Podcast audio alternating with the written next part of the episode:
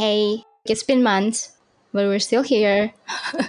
and we have a new project. Kinda. I mean, it is a project. Uh, we're not announcing it yet. So our last episode was in what, December? I think it's in December, right? Oh yeah. But yeah, where where have we been, Alex? Well, I got COVID. Again, is it is is it the third time you got COVID? It's the second time I got COVID. Oh, And like this time I had flown to a wedding in West Palm Beach in Florida. Um, for a friend's wedding, and I was planning to have lots of fun. Turns out I was feeling like really shitty, and then I I thought it was also like, just like over exhaustion because I was preparing for a big move to Indo, Mm. and it was also like a really horrible winter in New York. And then I guess like I texted my friend and I was like, I'm feeling really bad, so I'll go to your wedding, but I don't think I can go to the after party. And we had planned to go paddle boarding and kayaking for the after party, which I was really looking forward to, but I'm like, I don't think I can do anything physical Mhm. besides sit and have dinner. And then she said, Hey, can you like do a COVID test before you attend dinner um, tomorrow? And then I did like three times. Mm, Voila. And I was like, well, fuck. Did I just book a ticket, book a hotel to only just stay inside? Yeah. Um, But there's a lot of people over here that already got their third what do you call that injection? Vaccine? Booster? The third vaccine, the booster, but they still got COVID too. So, you know. yeah.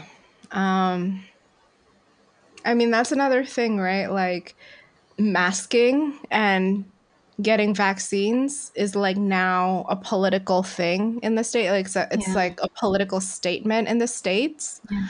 like some people are like they really advocate for getting every single booster that like comes out and like I don't know. Like I've talked to doc. oh, I'm not gonna spread or whatever. Like I'm not. Like I'm not. No, but I'm saying I've talked to doctors, and doctors doctors have They- told me that you don't actually need every single booster Yeah.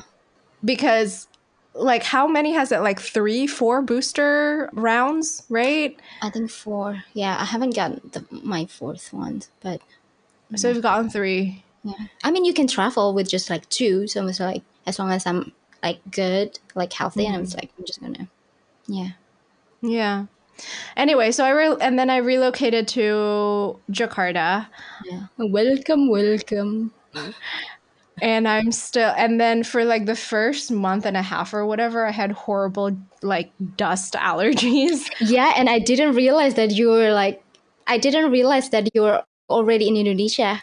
I think that was like around Christmas and New Year's, right? Yeah, I And I was hanging out with one of our friends, and he was asking like, "Where is Alex?" And I was like, "I don't know. Maybe she's gonna move back here in like March or April."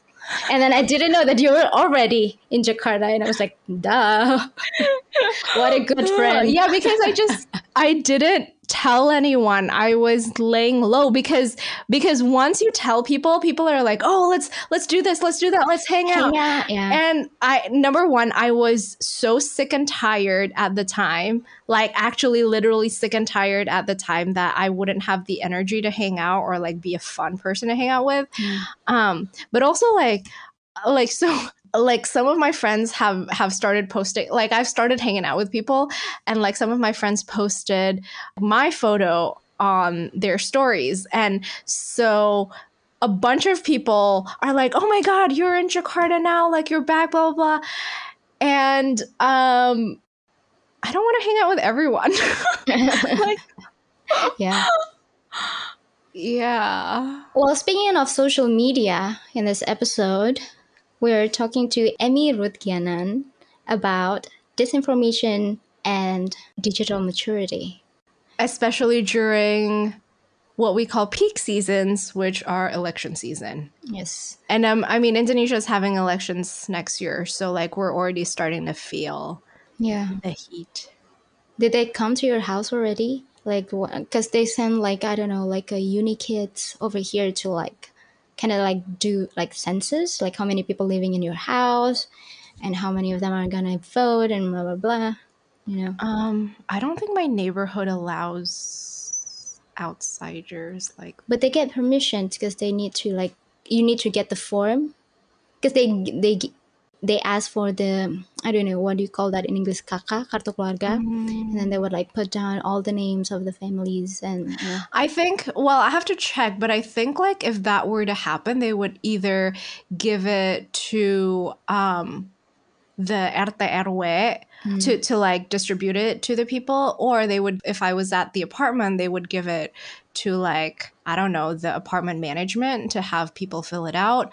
But um I I I don't think like where where I live, like people can like go to your house and like knock on your door and ask you to fill out a census. Mm. I have to check because that's never happened before. Yeah. And and I was um, like, why so early? Like it's like I asked him like for what for what election is it? Like the the the what do you call that? The province uh, like, provincial or the elections. for provincial election or is it for? And he said like no, it's for next year. And I was like, eh? Well, I actually have a very interesting like um election story, but I don't know if I can tell it. why? um because I I want to be safe because I live here now. Mm.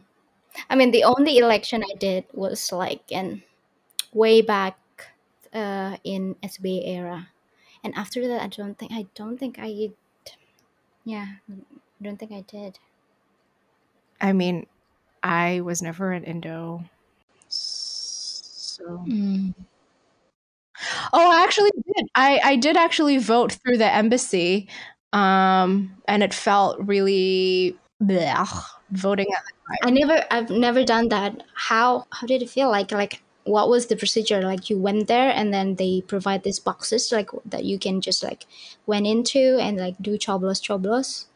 So I have to say the reason I said it felt blah because I I remember at the time really feeling like I was just voting for the lesser of two evils, and that happens every time basically because now like I I've been asking my friends if they're going to vote next year, and they're all saying like I, we just have to vote for the lesser of two evils. Yeah. um what the process what like you can pick two processes like you can line up at the embassy and then there are like time slots and you get a time slot and then um, within that time slot you still have to line up and there's like a like a voting booth and um, Yeah.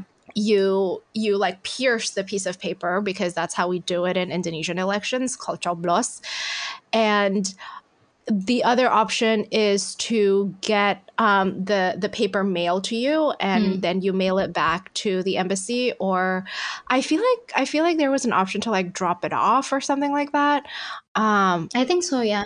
Yeah. yeah so i did that option because it's much much easier to um, do the mailing thing instead of like lining up i hate lining up sorry um, and um, uh, it was pretty straightforward i would say.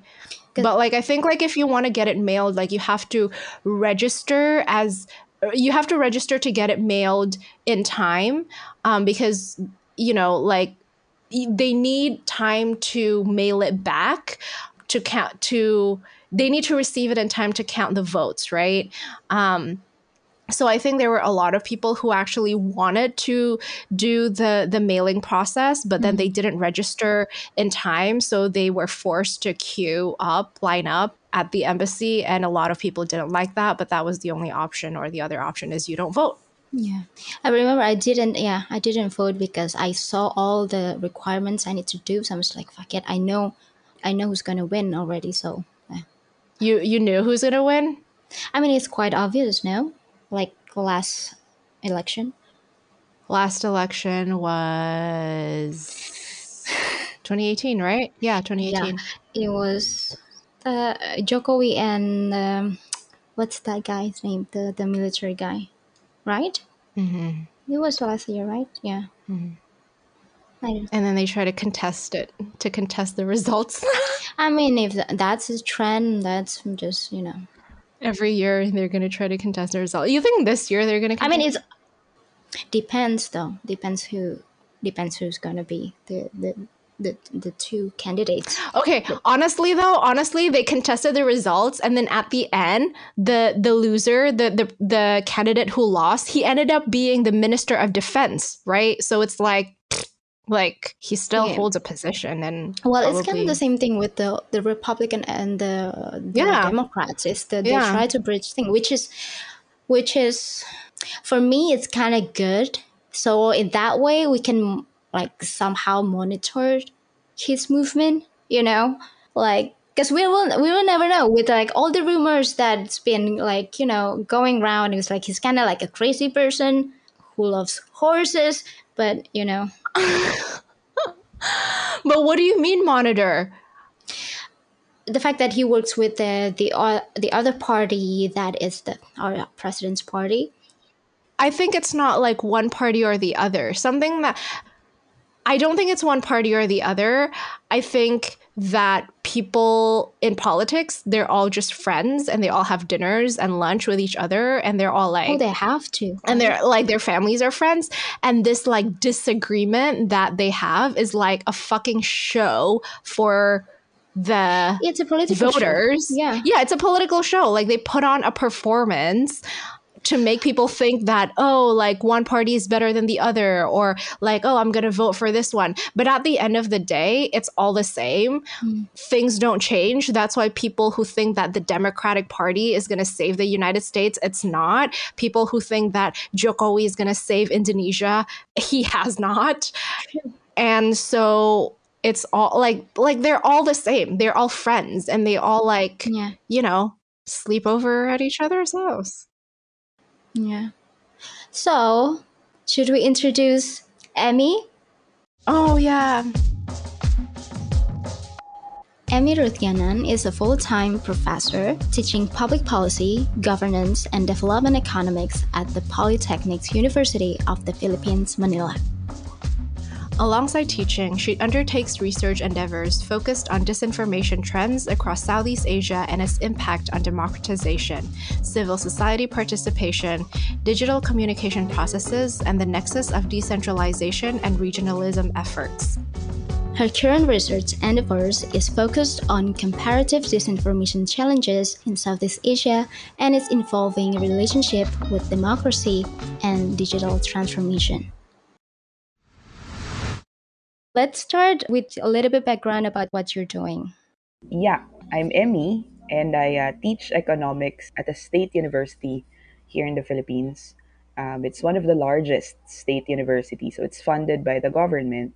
And most of our students, they come from lower to uh, low middle income class um, members of the society. So um, that's that's what I do. So I'm super curious uh, because you had sent the materials for the digital maturity one, and maybe you can tell us your recent research that you've been doing recently. Yeah. Um, after I graduated from a uh, scholarship in Australia, my professor enlisted my help in better understanding um, the level of digital maturity in the public sector in the Philippines. Uh, so we've been working for some time, and um, it's aligned with what I'm doing on disinformation. So I was trying to initially when I was doing my independent study, um, I was trying to understand how disinformation is um, evolving across Southeast Asia. At least um, I did Malaysia and uh, the Philippines and Singapore.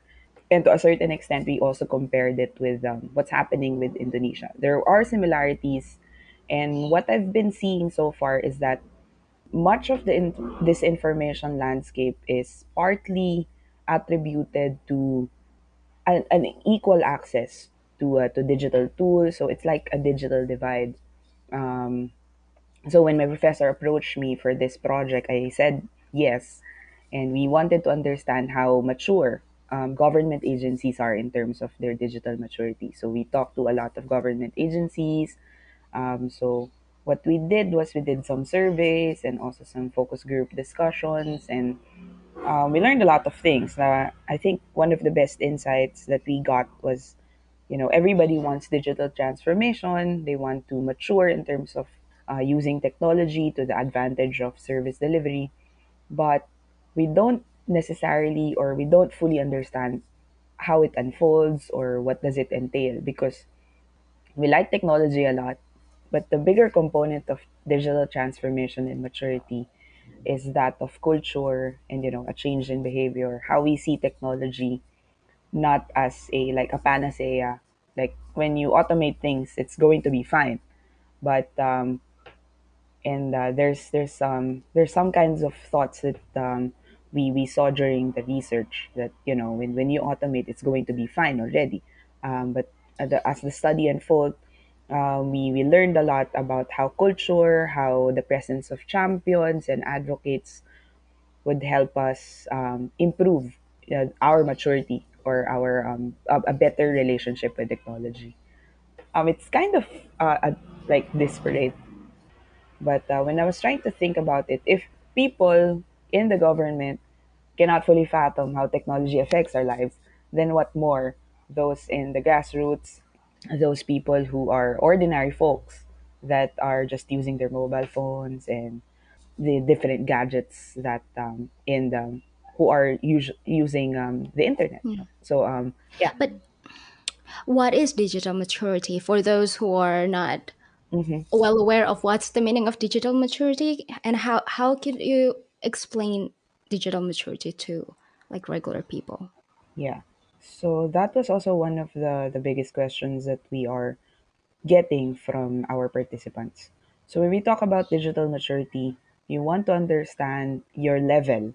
Um, so that's one. You want to understand the level of your understanding and also how you use technology really in terms of your service delivery, at least for the public sector. So that's um, digital maturity. There are different levels. So this comes from the how the Australian government, South Australian government, developed uh, their digital maturity tool. So there's a level that is still uh, on the developmental stage. So that means that you are still trying to grapple how um, how you're going to use technology in your day-to-day operations. And then there's emerging. Um, you have some tools, but it's not really automated, and that there's not much champions in in government or in your organization for that. And then there's also um, transformational, and the the last um, stage is being advanced. So that means that um, your services are what we call uh, digital by default, or your Mm. operations are digital by default. It means that you're doing things digitally, or that um, everything is integrated with technology. There are advocates, people understand how the process goes um, on how it's done online and how it also translates into offline operations. So I think um, that's how we can explain digital maturity. Okay, and, and how does that look like digital maturity in Southeast Asia so far? Um, so far, we've um, we've only studied the Philippines. Um, that's the focus of our study. Um, and um, based on um, it's it's a preliminary um, study that we did.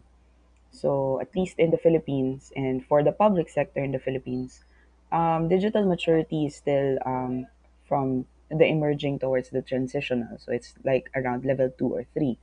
That means that um, some parts are automated, some parts are some processes in government service delivery are translated into online services, but many other parts are uh, done physically. So let me give you a very concrete example. When you apply for a passport in the Philippines, you can already book an appointment online. So there's a website. You go to the Foreign Affairs uh, Ministry um, website, and then you can already book your appointment. You can choose the time and the date when you go to a certain place to get your passport, uh, your new passport or your renewed passport. So that's one. But then after applying online, you still have to go to a um, passport center uh, a passport renewal center physically. So you don't get it like in, in other countries where you can already get like uh, there there are already moves uh, there are already approaches towards having it like a digital passport or that everything is done online. You just have to receive the physical passport or it would only be delivered at your home at your doorstep.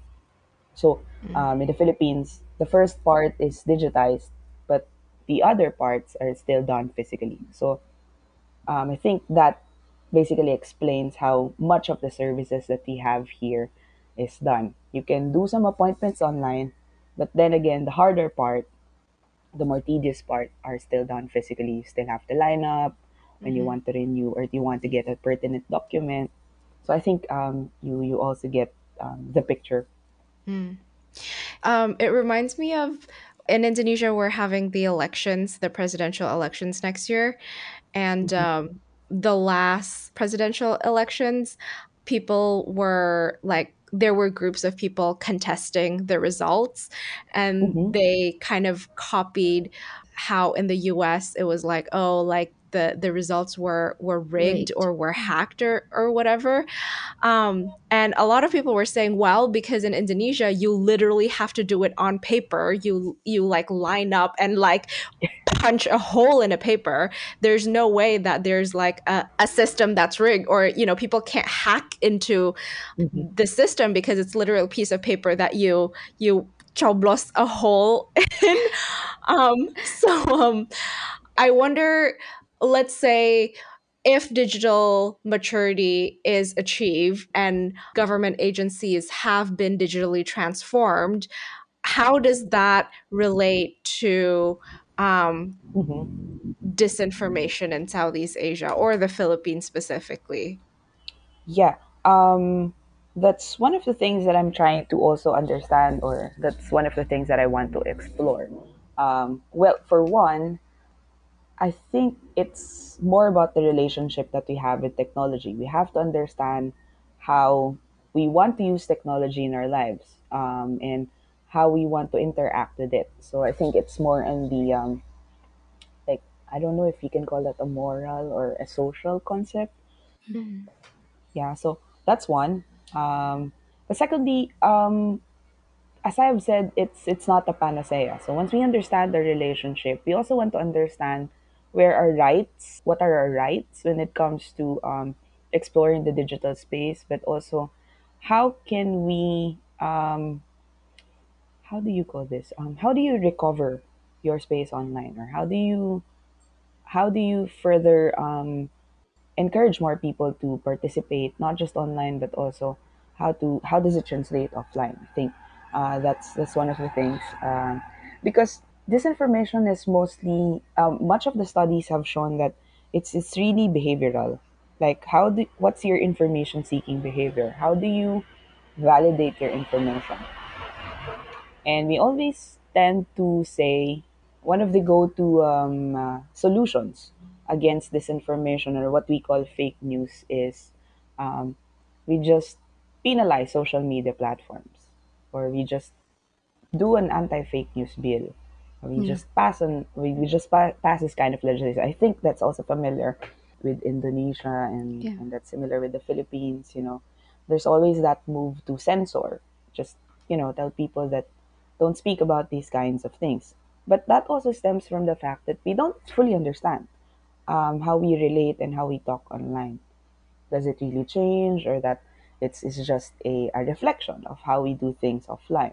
And and whatever the case is um, I think understanding how our relationship with technology works, how our society is impacted by digital transformation, how mature is our understanding of our digital tools and how technology moves in our lives, that or that would also like um, influence how we can address disinformation later on. Yeah, the proliferation of um, fake news and, and bad information um, in, in our society today. Mm. Yeah.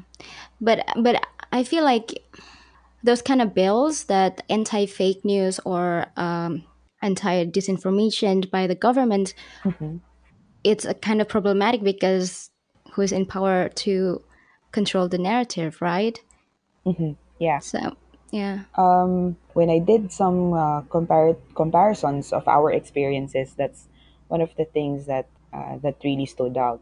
Um, the state is one of the biggest actors when it comes to disinformation and, and even creating networks of um, influencers and peddlers of um, fake um, what we call fake news. Yeah. Although um, many institutions are saying, uh, scholars are now saying that you should not call it fake news, especially journalists. They are saying that you don't call it fake news because news is similar or n- news is synonymous to telling the truth.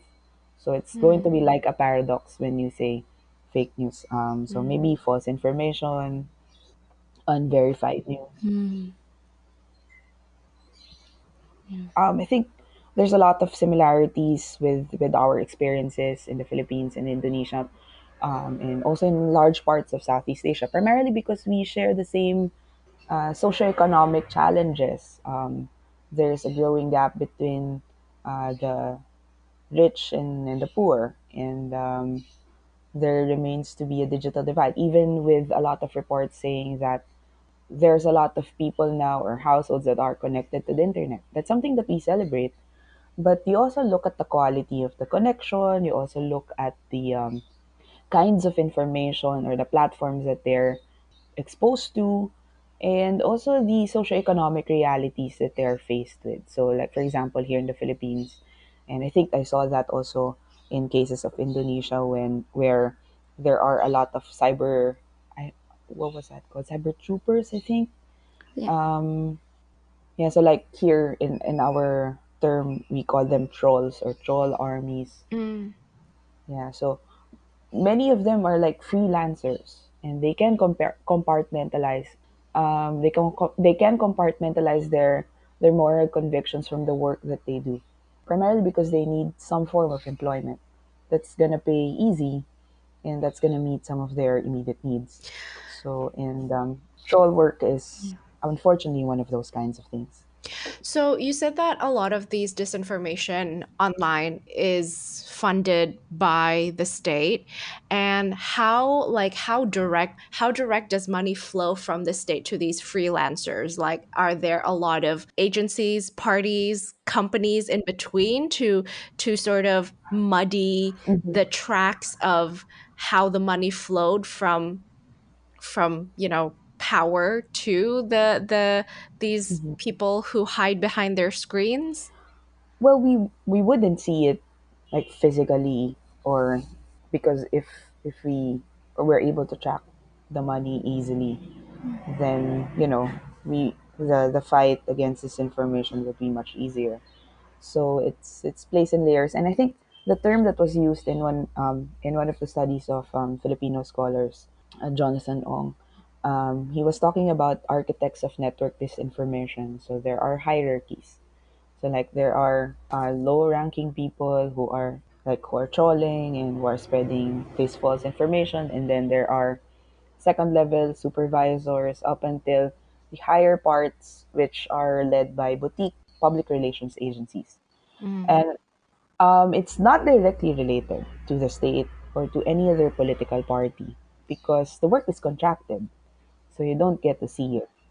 There were also, um, in a recent study that was done, uh, there were also at least cases in the Philippines where they were able to track some um, junior staffers in public offices where they are asked to, you know, just create a separate Facebook account and, you know, just put some good comments um, on our site or react to the bad comments that are posted on our site. And it's part of the work that is assigned to them so that you know um, you they can get up in the um, or they can get higher in the work ladder Mm. so in in filipino terms we call that pakikisama so that means that you kind of um, suck it in so that you can stay on the job and just like that but there are no overt uh, there like there are no overt um, evidences or there are no overt um, uh, trails that we can see Mm. uh, f- for that. There are stories, yeah, but um, I don't think. yeah it's so much during election season Mhm. in indonesia it's like the the supervisors will sort of give you know a certain kind of social pressure to their employees um, so that they vote for a certain party that is maybe a shareholder of the company or whatever Mhm. and you can't of course you can't track that you know because everything is like soft um what's what's the term uh, like these pressures are intangible, but somehow um, an entire company ends up voting for this person, you know, and um, Mhm. I, I think that's a very Southeast Asia thing. Um, Yeah, I think, unfortunately, it's all done in the shadows, and you know, um, it's all done because um, we want to be more cooperative, and we don't want to confront. I think, yeah, Southeast Asian too. Like, we don't want to confront these kinds of things head on. You know, we don't want to make Mhm. some kind of Yeah. conflict, stuff like that. yeah. uh, since we're talking about the voting seas uh, season, what do you think, Emmy? That because digital media and social media brings this sense of um, freedom to participate, right? But do you feel like in Southeast Asia that type of participation really fruitfully uh, manifested into something, let's say, like uh, like passing a new bill that purely uh, based on the citizen participation online, or is it just a tool for government to gather that participation during this type of season? Yeah. Well, um, voting season definitely is um, like a um, how do you call that? The The high season. Yeah, Yeah. it's the peak of a lot of uh, disinformation disinformation campaigns and stuff like that. It's like a new version of mudslinging. You know, you do it online. Yeah. Um, it's it's a circus, really. Um, yeah, but um, would would legislation help? Um, in the short term, sure, it it can help. Uh, we're going to crack down on people, but eventually, it's it's going to affect more political participation that it could than it could help. It would um, it would dampen democracy and um, clamp down on our freedoms of expression. It would stifle their speech more than it would rich, enrich the discourse. I think for democracies, it's much more important for us to enrich the discourse, um, put it out there, and you know discuss it collectively as as a nation. And these are big terms. You know, it's it's difficult to achieve definitely, but um, I think those are aspirations that we want to see, um, and I hope that you also share the same um, in in our countries. Um, also because Yeah. we share the same parts of our history where we've been under a dictatorship and you know we, we know it's hard if you cannot speak about things that are dear to you or that you cannot criticize so i don't think that legislation is the only way to go community engagement would be much more important you know going back to our roots asking how people understand information how they seek information um, looking for much more novel ways to, to discuss, particularly the more controversial parts of our history. Because, yeah, um, at least in the Philippines, that's how things are unfolding right now. Um, we're Yeah. once again in, um, you know, when when uh, our president won the elections, it put into the forefront how we should uh, grapple or how we should uh, respond to the potential return of a dictatorship you know, because he is the son of a former dictator um, in the country. So, yeah, um, so it's it's it's a difficult discussion, but I think we have to confront it as as a nation. And there are a lot. Yeah. I feel like when you said we need to go back to our roots and our community, I'm thinking of like in my own immediate family circle, we have a WhatsApp group. And from talking with my friends, it seems like they also have like a WhatsApp group with their families. Mhm. And sometimes the members of the families would send like a blast of like disinformation like so often. I mean, I don't know what's the case in the Philippines, but I feel like in Indonesia, WhatsApp is the the medium for Mhm. disinformation in a like more private uh, sphere than Facebook, let's say. Yeah. I think Ruth and I were, as we were preparing for this episode, we were talking about the evolution of disinformation or political engagement using social media through the years. So Mhm. I noticed like back in the MSN Messenger days, like way back when, um, there wasn't a lot of, you know, political engagement or Mm-hmm. a- anything uh, through MSN chats at the time. Mhm. And then after MSN, it was like the Blackberry era. And that's when people started having these like blasts of, um, you know, disinformation and then as it has evolved like now we have all of these like whatsapp blasts of course um and on instagram you know like you said the comment section is a bunch of trolls um, on facebook of course and then now there's tiktok which is another medium. So these apps that were historically for people to connect have become like such a powerful tool to spread disinformation in like a private way i guess like amongst people that you normally trust and um maybe you can talk more about that Yeah, I think yeah, it, it comes from the fact that we we are too optimistic about technology, um, particularly with social media platforms, because um, people are wired to connect. You know, we want to establish more relationships. We wanted to talk to a lot of people, and so uh, these kinds of uh, messaging platforms were they were put together. Um, it's good. Um, I think my stand is always that technology and even social media platforms, messaging platforms, would always be a double-edged sword. Like you can always use it as a force for good, but it can always equally be used to um, spread lies, to you know advance some evil plots. Um, in the same manner that we're using it for for um, connecting with other people, because when you're doing these evil deeds, you're still connecting with people, only that you have a different kind of agenda. And so I think that's uh, the uh, side effect. Uh, yeah, that's the side effect of um, the, the technology that, that we're developing, particularly our messaging platforms. So should we remove them altogether? I don't think so. I don't think so. I think what we have to um, to really invest on is when when we connect to people, when we establish those kinds of relationships, are we validating the information that we're talking about, but also um, are are we trying to understand where that person is coming from? Uh, like we we definitely have different beliefs or we have different understanding or perspective on certain kinds of things and most definitely that's where some of some of these false information or bad um, information or lies uh, become peddled. Yeah, so and, and it's much more difficult when you have to talk to it with family, uh, particularly in in our societies where you know hierarchy and uh, respect is important. Respect for the elders is important.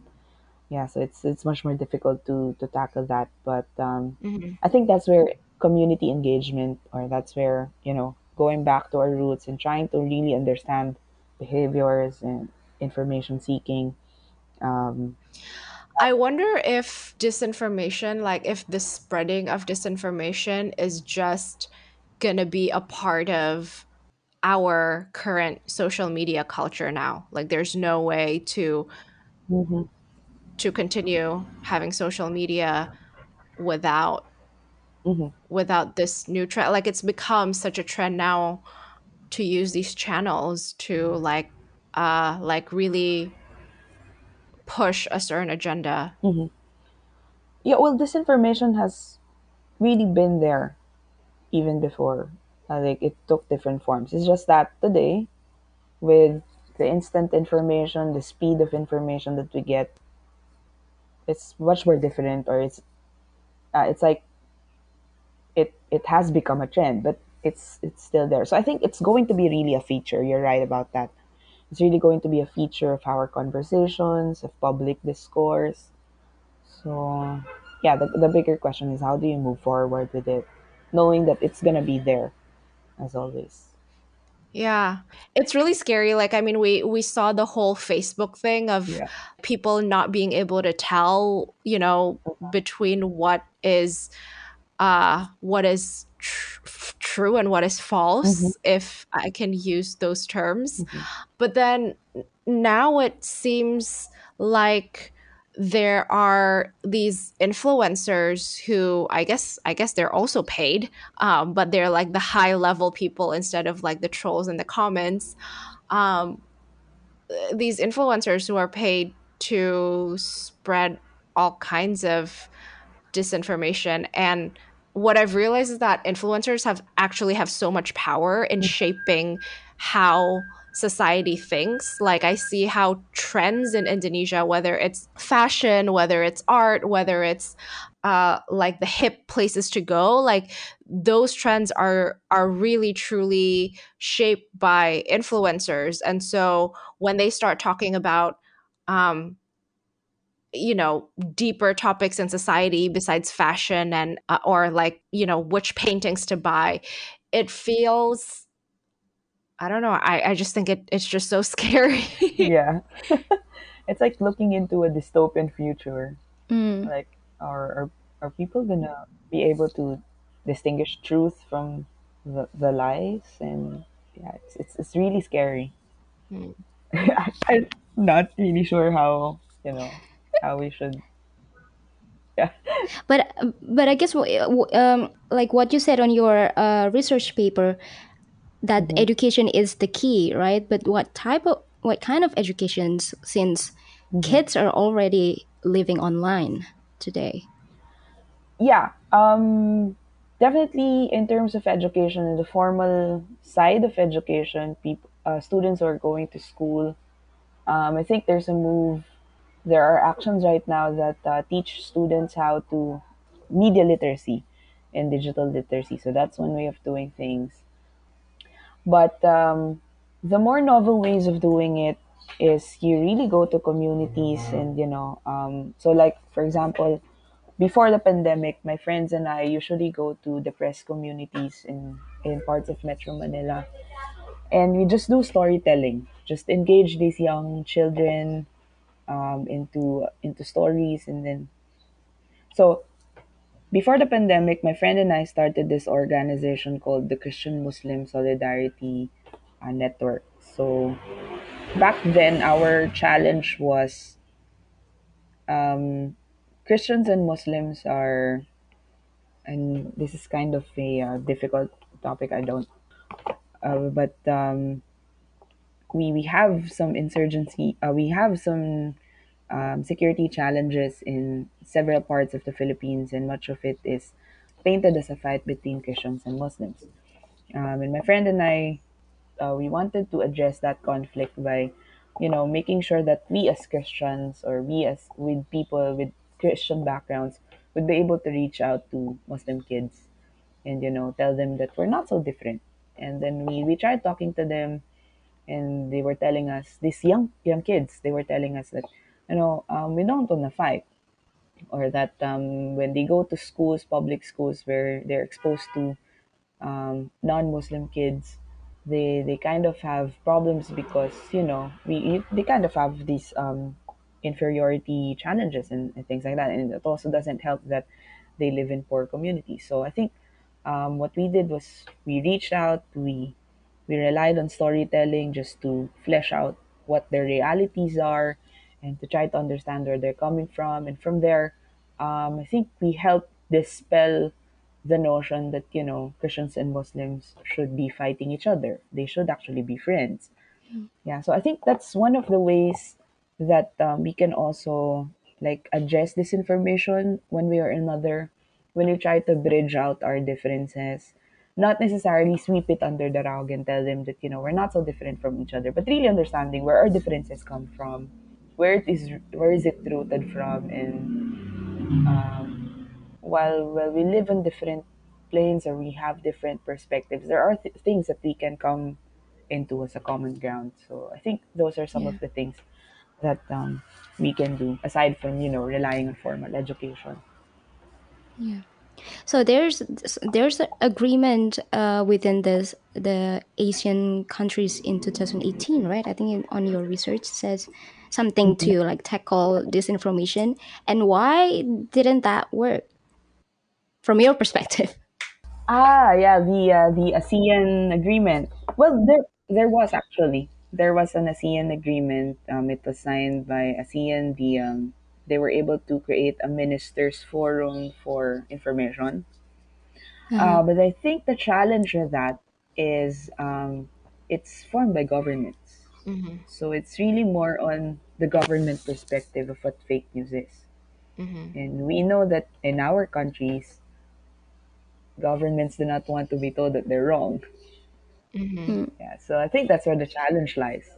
So that's why in one of my study, in, in my studies, in the recommendations, I, I was asking for a parallel track among journalists across ASEAN, but also um, organizations across ASEAN to, to band together and to form a coalition that would also be contributing to how these ASEAN agreement would, would unfold. Because it's all on the formal side and it's all on um, it's all skewed again it's all skewed towards the government to benefit the government. Um, It Mhm. doesn't really necessarily um, consult people um, and, and really go to the ground. So yeah, I think that's one of the challenges of that. But it's it's it's it's still present. Yeah. Yeah, when I read that, I didn't know that there was that agreement signed. But when I read that, my first instinct was like, oh, they signed something because nothing changed. Like it didn't, um, there wasn't actual tangible change in society. They just, you know, um, signed a piece of paper. But actually, what you were saying about governments and their interests and how that relates to disinformation, it makes me think that disin- disinformation kind of blends into or I should say this thing blends into disinformation where the Indonesian government they have this law where you can't say something bad about someone. And so people can uh, go to jail or be sued or arrested or whatever um, for writing a bad review because they're like well wow. that is false. Um, that is like you're saying false things about our company Okay. um, and we have the right to sue you or like take you to jail or whatever Mhm. and so those cases have happened where um, like someone went to a spa and then they used like the wrong um, treatment and so she had all of these like skin skin burns Oh. and she wrote a bad review about that spa and Mhm. um, she was brought to jail. And and the, and then there have been other cases of of um, you know public figures who were criticized. They they like brought the the people uh, that wrote bad things about them to court and things like that because in their eyes it's like oh that's like spreading false rumors and false information about someone or a company It's that one is similar to um I think libel in here in the Philippines. Like you can or slander. Like you cannot ruin the reputation of somebody else or you, you get sued in court. Um, it's usually used or it's usually weaponized by uh, public officials against or celebrities against journalists or um, like showbiz reporters. Like you can't talk anything bad against us.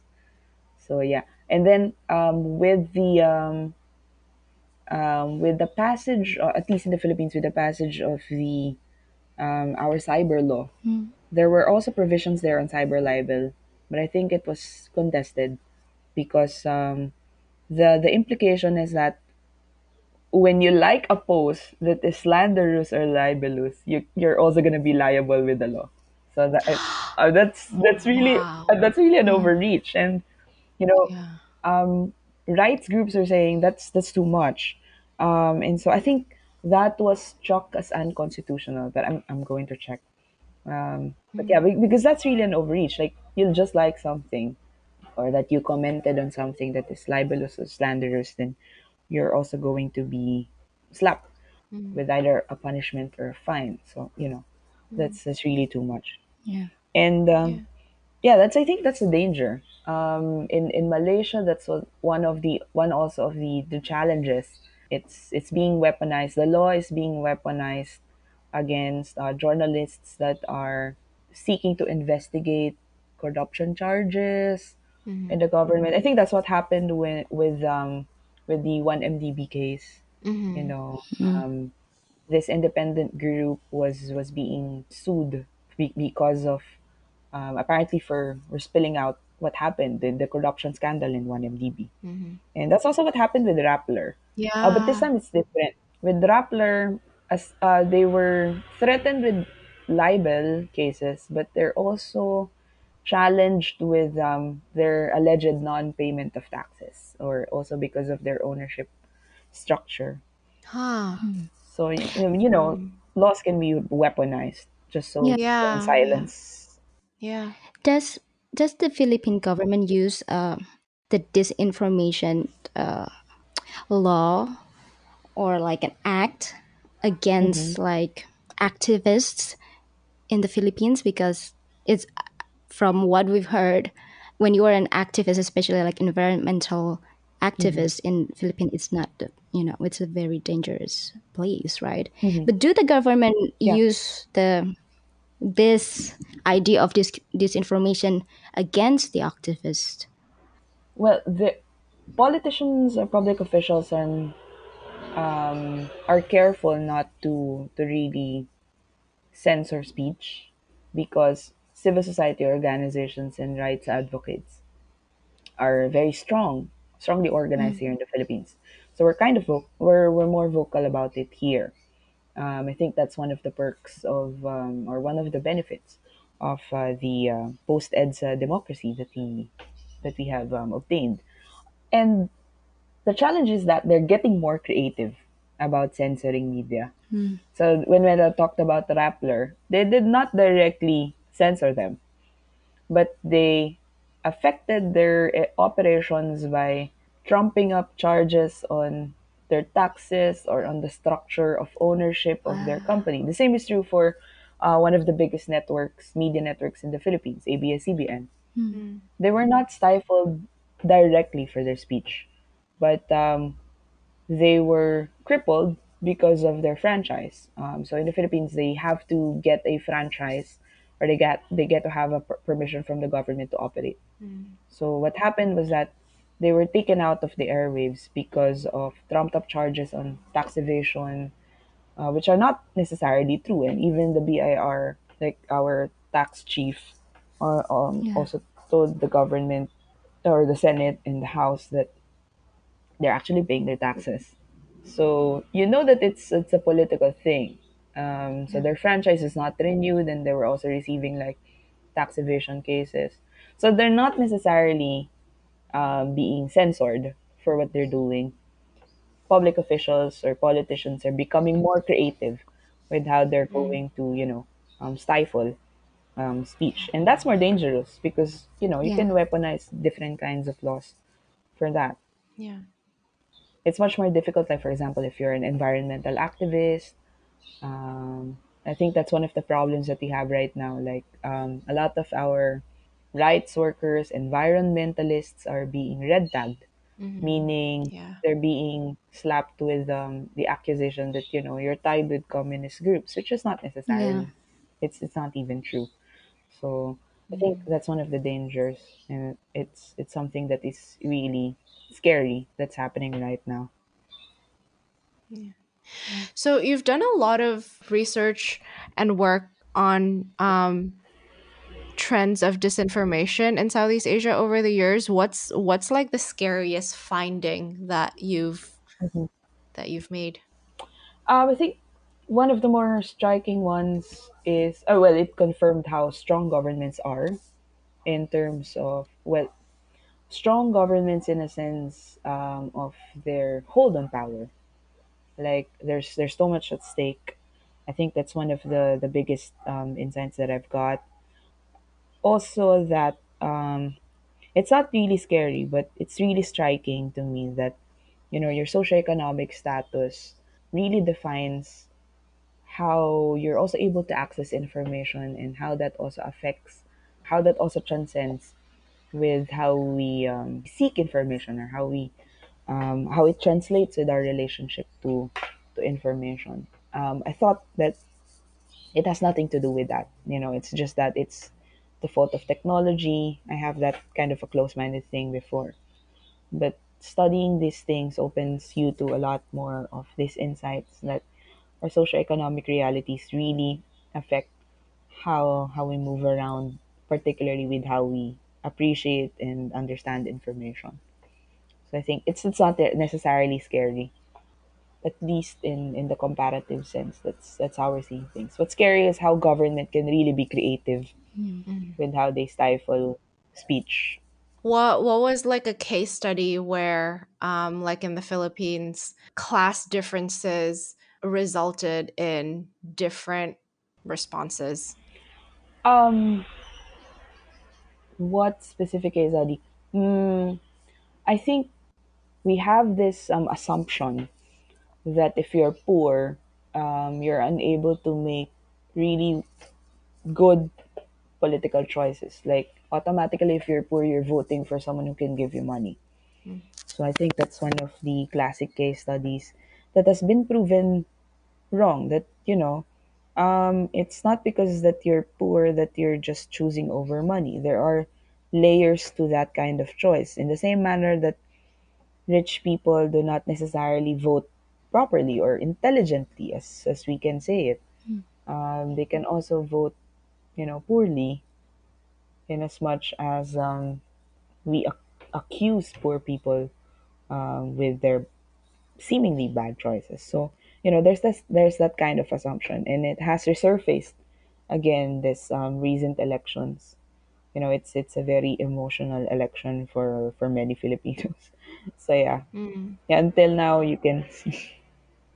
It's interesting that you say that because I I would imagine or from what I've observed like a lot of politicians both in you know here and also in the western hemisphere they normally appeal to the lower Mhm. um, socioeconomic levels by saying like, oh, uh, you know, by the they have these like ideals about like, oh, we should do good and um, like justice and equality for for everyone, Mhm. um, and not not appealing to them in like, oh, like I'm just gonna like give you money, sort of like. I think they appeal to poor people with with the fact that oh, because um, we're we're not like the evil people who like stole all the money we have like values and morals and Mhm. we're gonna vote according to like our values and morals Mhm. um so so it's interesting that there's that um that kind of thinking that poor people just um vote for whoever is gonna give them money Yeah, because um, there were cases of these, at least here, there were cases of vote buying. You can see that, mm, um, and they're getting more like um, braver uh, by the minute. They're Mhm. they're bolder with their actions. mm, Uh, so yeah, we we think that you know uh, we we have that assumption, but over time, because of studies and you know really reaching out to these people, you try to understand where is this coming from? Why are mm, yeah, so yeah, there are there are rationalities or there are reasons behind the votes that they make, and you we we're we're often surprised with um, how complex the decision making is compared to how we see it in the surface. Yeah. mm. in indonesia um people tend to appeal to like the how do you say it i don't even like the lowest common denominator Mhm. um or the masses um i don't i don't even i'm like is that is that bad for me to say i don't even know No. or is it politically correct but i realized that um a lot of the times in indonesia it's more about religion than Oh yeah. money and material needs and i wonder if that's the same case in the philippines where religion is the tool that is used to sort of galvanize people Um. Well, the at least for us, it's the Roman Catholic Church that is. Uh, we have that as predominant religious background for for many Filipinos. Mhm. Many of us are Christians, Roman Catholics. Mhm. So they kind of have a sway in elections. They appeal on the um, moral side of um, the choices that we make, and they've also been very instrumental Mhm. um, in recent elections. But I think for us, at least uh, based on um, surveys, the biggest uh, challenges or the biggest issues for Filipinos is not necessarily religion, but more on the economic side of things. Who's Mhm. who's gonna really fulfill the promise that you know we're gonna be Singapore soon? Mm. I think that's always been the goal. Yeah, being Singapore means being very robotic and um, Oh my god. just uh, flat and boring and don't it's like philippines and indonesia have all of these different islands and Yeah. cultures and yeah Yeah, but that's always in the. I've always been telling my students that. Why do you like Singapore? I mean, it's a nice place to go to, sure, exactly but yeah, I, I, for me like having gone to a singapore singaporean school I, i'm just like no it's so bad it's like the worst in southeast asia i'm sorry to say that yeah, and I'm, I'm not sure if this is a proper like a joke, but um, you know, when when you read the the newspapers, yeah, like South China, I think that the newspaper World Cheat is South China Morning Post. Uh, Uh-huh. when you read it, you know, some of their headlines is often either about Malaysia, Philippines, or Indonesia. What's happening in our countries? And I was my professor and I were joking. So what's happening in their country? They're they're talking about our countries, but they're not talking about theirs. their own You know, There's nothing to talk about because everything is so boring. Yeah. it also Yeah. yeah, and it also speaks to the the kind of um you you can't really say something bad about the government there, you know, Yeah. because they've been there for the longest time. And oh no, I'm going. Yeah. We had a um an episode with with an artist earlier on one of the artists. And uh, like this wasn't mentioned in the episode or we edited this out of the episode but a lot of visual artists actually um also agree that like in like there's these like uh fairs, art fairs or photography fairs, and they happen in Yogyakarta, they happen in Manila, they happen in Singapore, um, they happen in Jakarta, and it's always like in Singapore, like the art, uh, the art landscape is very just sterile and, for the lack of a better word, boring because eh, there isn't much that they can say, and therefore it's it's funny that like in Indonesia and the Philippines like there's also such strong censorship and yet Mhm. people find really creative ways Yeah. to make metaphors um you know and still say what we need to say but somehow in Singapore it's like how come people don't find these creative ways to critique um Mm. Mm. or maybe it's the homogeneity I, I don't know but Yeah, yeah I think there's a lot of layers in that, if like their environment and then the the level of economic uh, background of Singapore that is so different. I think that Mhm. take part in, or let's say what Alexandra said, that reflects in their art. Yeah, I agree with Ruth on that. There's a lot of layers. I mean, the Philippine, a lot of Filipinos are enamored with the economic growth of Singapore, and who's not gonna like it? You know, they're like a global financial center and things like that. Yeah, But um, it also speaks to the kind of politics that they have, who holds the power, and um, for for the longest time, yeah, people are told that you cannot speak bad about the government or the state yeah, uh, because that's going to be like a betrayal of your nationalism and stuff like that. What's what's um, what's really good to see right now is that many younger people are speaking out. They're trying to carve a space in society, and even if their protests fail, I think that's still a testament to yeah. why democracy and why we need to protect our freedoms of speech and um, you know expression. I feel like sometimes when people have dreams about Singapore, most of the time is about the dream of having like this metropolitan, like uh, Yep. you know, city, like modernity, Yeah. not so much as the government. yeah, I feel yeah, because they were just like, oh, it's a shopping, it's a shopping country, and like you know, yeah. yeah. But do you feel like re- researching about disinformation in Southeast Asia? Do you is there any like country in Southeast Asia that's really in the forefront of the, you know, in the act of against disinformation? in the forefront. I think um I'm going to be biased. The Philippines really is very active. Um recently there are more efforts in building community engagements and um, um there's a lot of um at least if you go to Spotify there are there's a whole podcast talking about um, disinformation in the Philippines, case studies and how people are combating it. And there's also a very active effort among schools and universities to really talk about it.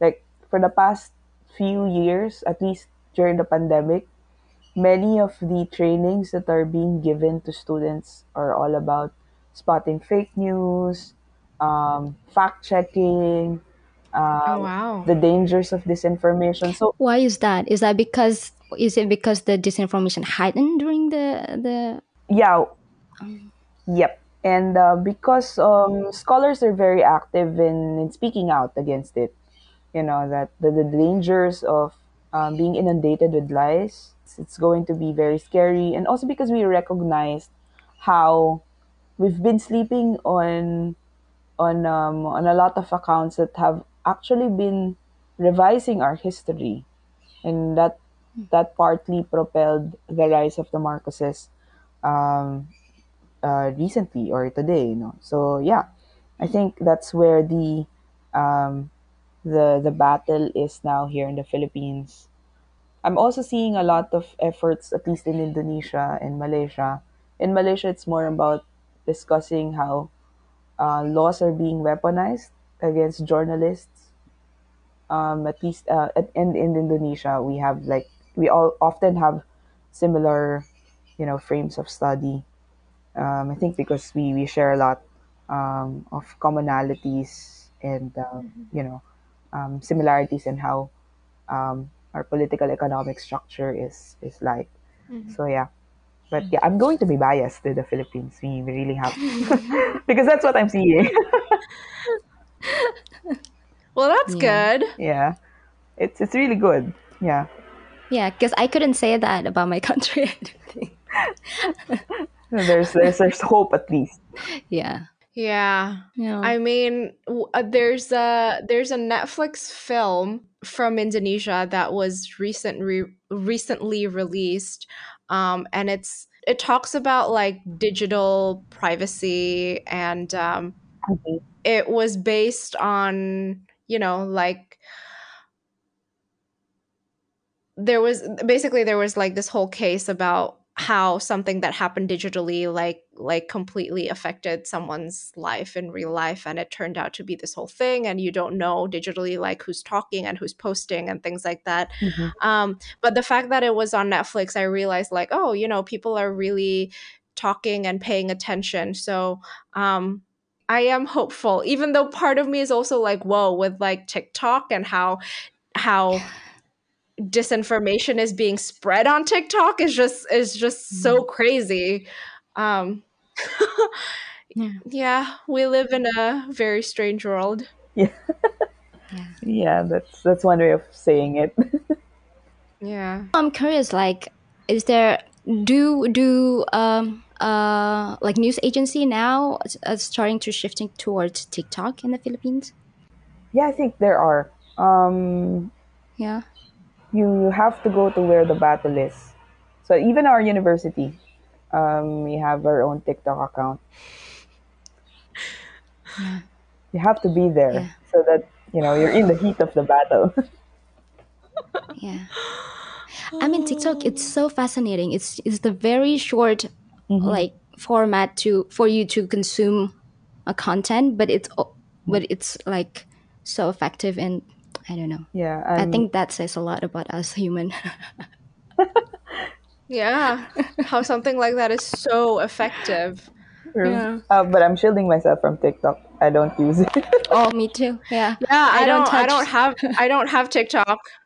No. We haven't touched, but a lot of people have been saying it's like it it shows this is so ridiculous, but people are saying look, it, it shows that someone is old if they don't have TikTok. because Instagram is now the previous generation's thing. So oh well. I'm I'm I'm okay with Instagram Reels. Yeah. Yeah, actually, I just watch random TikToks that's reposted on Instagram. On Instagram. like an old Wow. person. Yeah. Well, Well, so our our last question we normally close by asking what is your favorite Filipino dish? What's my favorite Filipino dish? Definitely sinigang. Ah, okay. Are you familiar? Yeah, Yeah, pork, right? Um, pork. Mhm. Yeah, pork sinigang. But you can also have it in seafood, Mm. like um, shrimp. Yeah, but pork sinigang is the best. Top tier. Yeah. I love pork and so like Filipino food is always um I always love Filipino food because there's so much pork. yeah, yeah. I like our pork. Yeah. Another another closing question that we ask is is there any big global misconceptions about the Philippines that you feel need to be dismantled?